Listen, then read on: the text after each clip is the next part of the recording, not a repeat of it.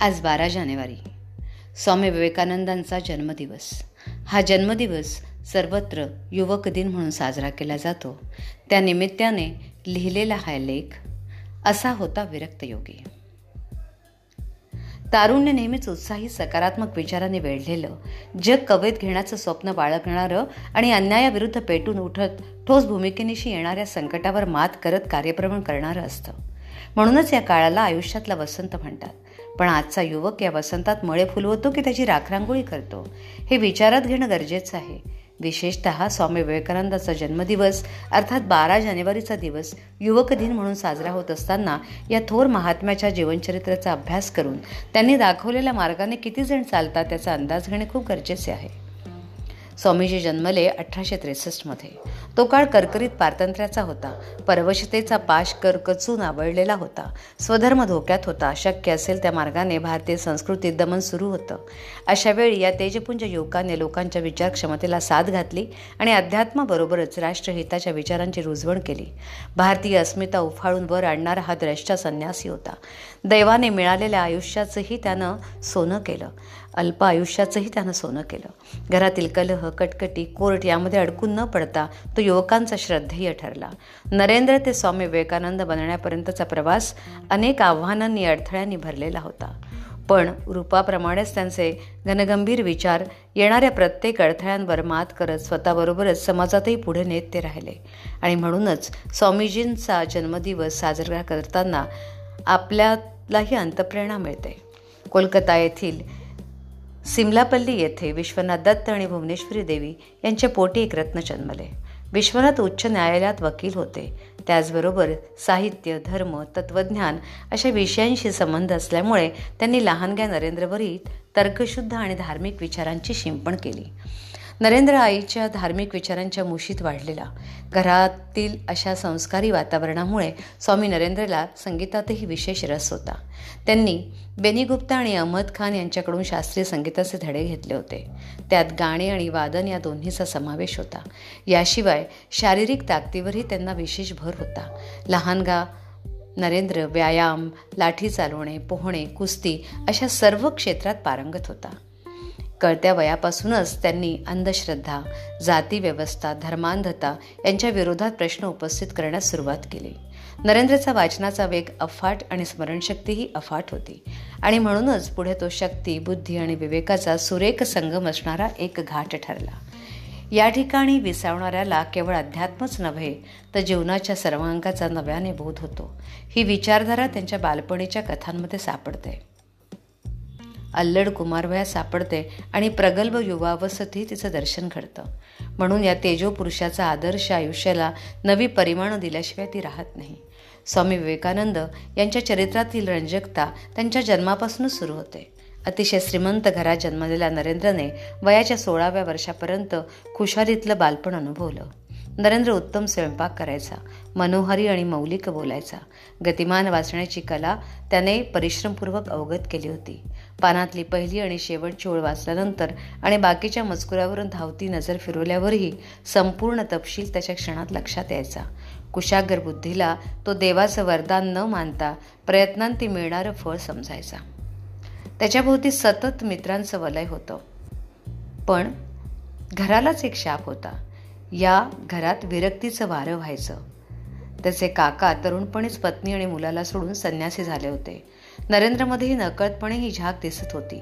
त्याची दान प्रवृत्ती इतकी अफाट होती इतकी उत्कट होती की गल्लीच्या तोंडाशी एखादा भिकारी अथवा फकीर आला तर तो जवळ असेल नसेल ते सर्व त्याला अर्पण करायचा. याच कारणाने आई कोणालाही कोणत्याही फकीराला नरेंद्रच्या आसपासही फिरकू देत नव्हती. याच नरेंद्रला वयाच्या सोळाव्या वर्षी आपला जन्म कशासाठी आहे हा मूलभूत प्रश्न पडला आणि त्याच्या जीवन प्रवासाने वेगळे वळण घेतले. हा प्रश्न त्याने भेटेल त्या महात्म्याला विचारला.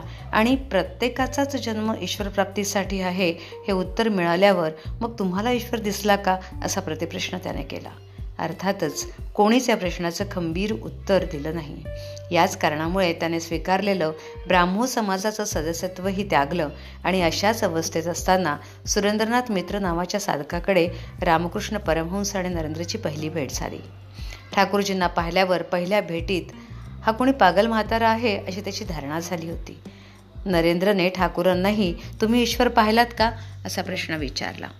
तेव्हा त्याला हो मी ईश्वर पाहिलाय असं उत्तर मिळालं आणि एक नवा प्रकाश त्याला दिसला.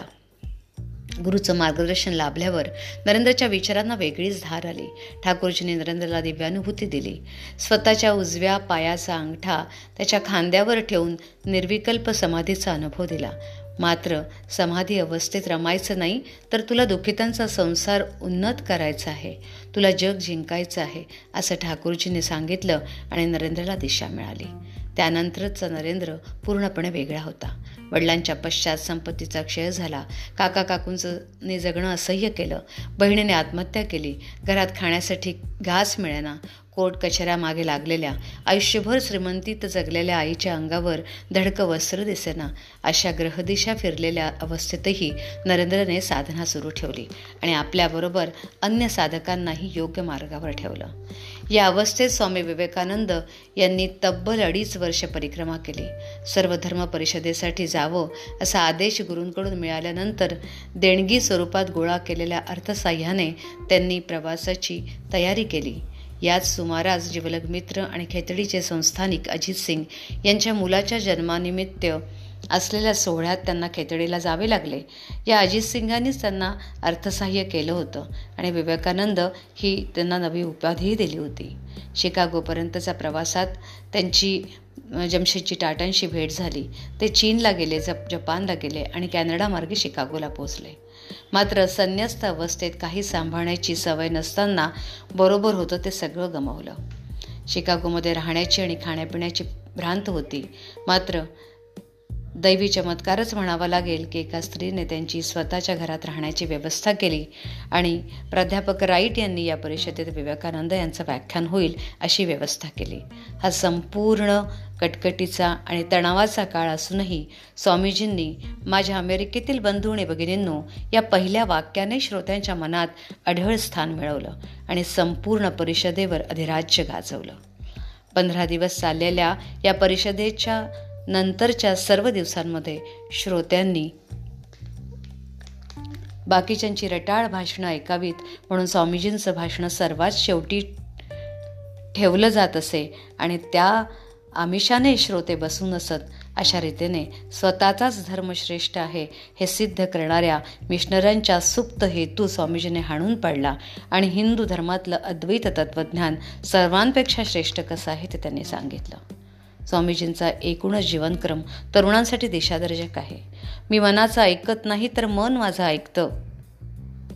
हा आत्मविश्वास असणाऱ्या स्वामीजींनी नेहमीच बलदंड शरीर आणि ध्येयगती असलेली निष्ठा आणि गुरुचं ऋण मानलं. आजार आणि कौटुंबिक कलहाचा शेवटपर्यंत सामना करत साधकांना राष्ट्रप्रेमाचे धडे दिले. त्यांच्या ठाई चैतन्य जागृत केलं. मातीत खेळल्याने मन आणि मती स्थिर होते. रुबाबशीर व्यक्तिमत्व आणि योग्य देहबोली याने प्रभाव पडतो हे त्यांचे विचार आजच्या काळालाही लागू पडतात. लचकत मुरकत आणि नाटकी बोलल्यावर कठोर आघार क करणारे स्वामीजी सत्य आणि सहिष्णुतेचा आग्रह धरताना दिसतात. हाच आग्रह आजच्या पिढीनेही धरायला हवा कारण आजच्या तरुणाईलाही कुशाग्र बुद्धिमत्तेचं वरदान मिळालं आहे. आजच्या आयुष्याला विज्ञान आणि तंत्रज्ञानाची देखणी चौकट मिळाली आहे. आजही विवेकवादाची कास धरणारे तरुण आपल्या देशाकडूनच मिळतील अशी आशा जगाला आहे. आणि म्हणूनच विवेक पथावरून पुढे जाण्यासाठी विवेकानंदांच्या विचारांची शिदोरी बरोबर बाळगणं खूप गरजेचं आहे. हा दीपस्तंभ आपली वाट कधीच भरकुटू देणार नाही याची आम्हाला पूर्ण खात्री आहे.